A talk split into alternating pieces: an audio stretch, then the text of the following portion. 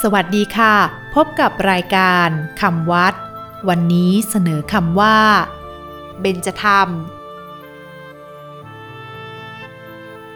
คำว่า เบญจธรรม สะกดด้วยสระเอ บอใบไม้ ยอหญิง จอจานทอทง รอหัน มอม้า เบญจธรรมคำว่าเบญจธรรม แปลว่าทำห้าประการ เบญจธรรมหมายถึงข้อที่ควรประพฤติ5ประการ ซึ่งถือว่าเป็นสิ่งที่ดีงาม เป็นเหตุให้ผู้ปฏิบัติเจริญก้าวหน้า ปลอดเวรปลอดภัย เพิ่มพูนความดีแก่ผู้ทำเบญจธรรม5ประการคือ 1. เมตตากรุณา คือความรัก ความปรารถนาดีต่อผู้อื่น และความสงสาร ปรารถนาจะให้ผู้อื่นพ้นทุกข์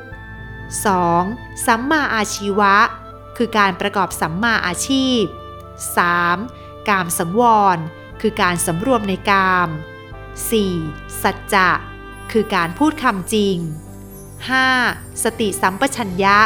คือความระลึกได้และความรู้ตัวคำวัดวันนี้ สวัสดีค่ะ